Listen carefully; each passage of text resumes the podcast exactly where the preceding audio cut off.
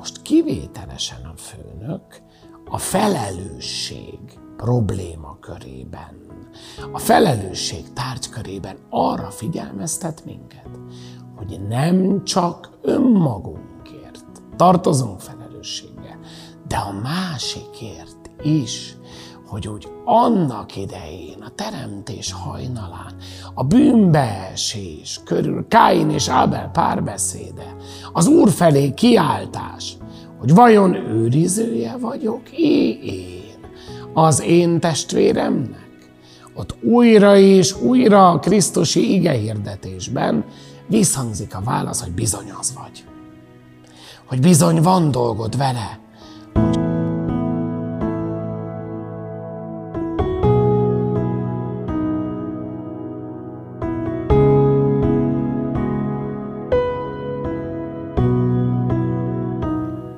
Evangélium Szent Máté könyvéből. Abban az időben Jézus így szólt apostolaihoz. Ha testvéred vétkezik ellened, menj és figyelmeztest őt négy szem közt. Ha hallgat rád, megnyerted testvéredet. Ha azonban nem hallgat rád, vigyél magaddal egy vagy két társat, hogy kettőnek a tanúbizonysága vagy háromé tanúsítsa a dolgot. Ha rájuk sem hallgat, mondd meg a hívek közösségének. Ha a hívek közösségére sem hallgat, vedd úgy, mintha pogány volna vagy vámos. Bizony mondom nektek, amit megköttök a földön, meg lesz kötve a mennyben is, és amit feloldotok a földön, fel lesz oldva a mennyben is. És bizony mondom nektek, ha a ketten közületek valamiben egyetértenek a földön, és úgy kérik, megkapják azt mennyei atyámtól. Mert ahol ketten vagy hárman összejönnek az én nevemben, ott vagyok közöttük. Ezek az evangélium igéi. A hónap perikópái során a gondolkodásmódunk nevelésében az Úr újra egy rendkívül érzékeny pontra tapint rá a mai vasárnap. Érdekes ellentmondás feszül az ember életében. Egyrészt nagyon szívesen kacsingatunk általában kifele. Amit a másik, amit a testvérem, amit a padban előttem, mellettem, mögöttem ülő, uram, bocsá, amit netán a plébános tesz, az mindig végtelenül izgalmas és az alapvetően beindítja a jól fejlett kritikai érzékünket.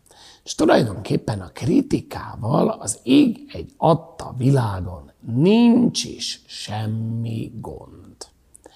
Kritizálnunk ugyanis kell. Ez szükséges, szinte alapvető kötelesség.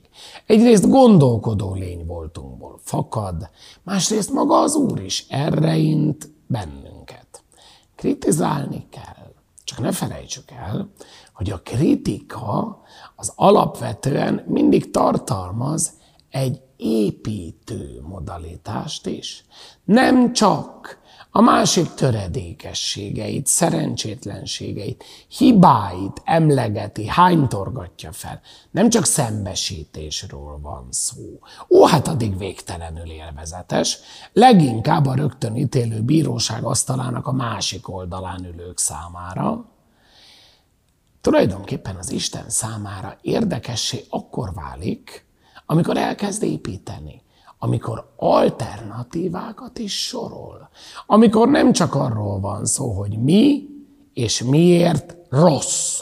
Mi az, amit garantáltan elrontottál, amit biztos rosszul teszel, hanem hogy hogyan is lehetne ezt jobban csinálni.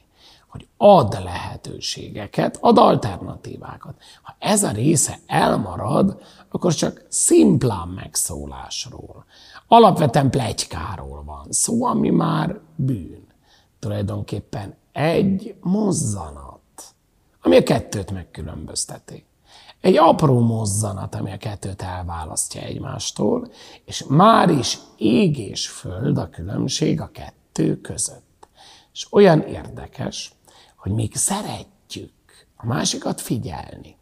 Ugyanez az éles látás befelé, a lehető legkevésbé szokott megvalósulni, tehát többnyire önmagunkkal végtelen elégedetten dőlünk hátra, vagy ha érezzük is, hogy gáz van, akkor elodázzuk a kérdést, és foglalkozunk inkább mással, mert az izgalmasabb, mint önmagunkkal.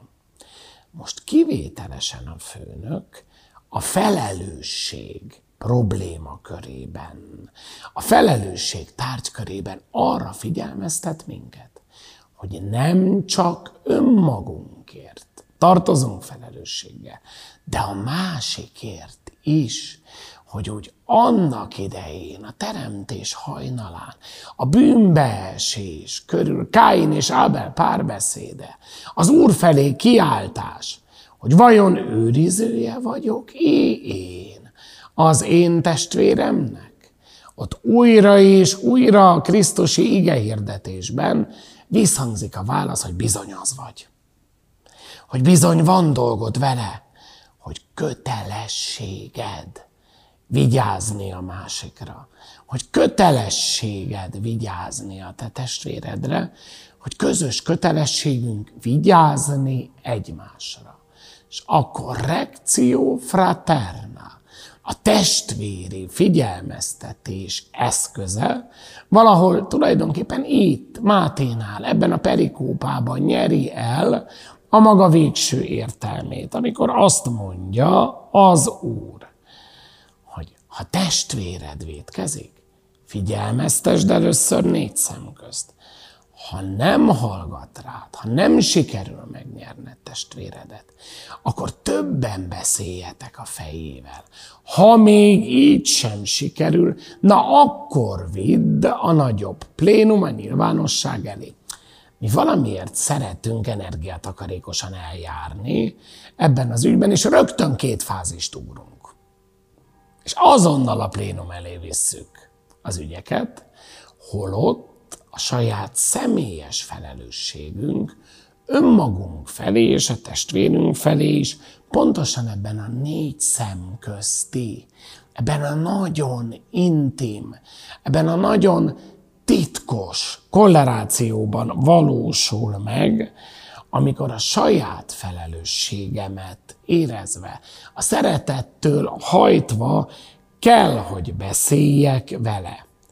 És Ezékielnél is rendkívül egyértelmű az ügy, amikor azt mondja az Úr Ezékielnek, hogy amennyiben felfedezed az istentelen istentelen életmódját, de nem teszel semmit, hogy eltérítsd az útjáról. Az istentelen meg fog bűnhődni. Hát persze, az ő döntései. De te is, rajtad kérem számon, téged kérdezlek. Ellenben, ha figyelmezteted, ha szólsz neki, és mégsem tér le az útjáról, nyilván bűne miatt megkapja, amit érdemel, de te megmenekülsz. Nem arról van szó, hogy megsimogatnak, nem arról van szó, hogy megdicsérnek. Csupán arról van szó, hogy azt tetted, ami a dolgod, mert felelősek vagyunk egymásért.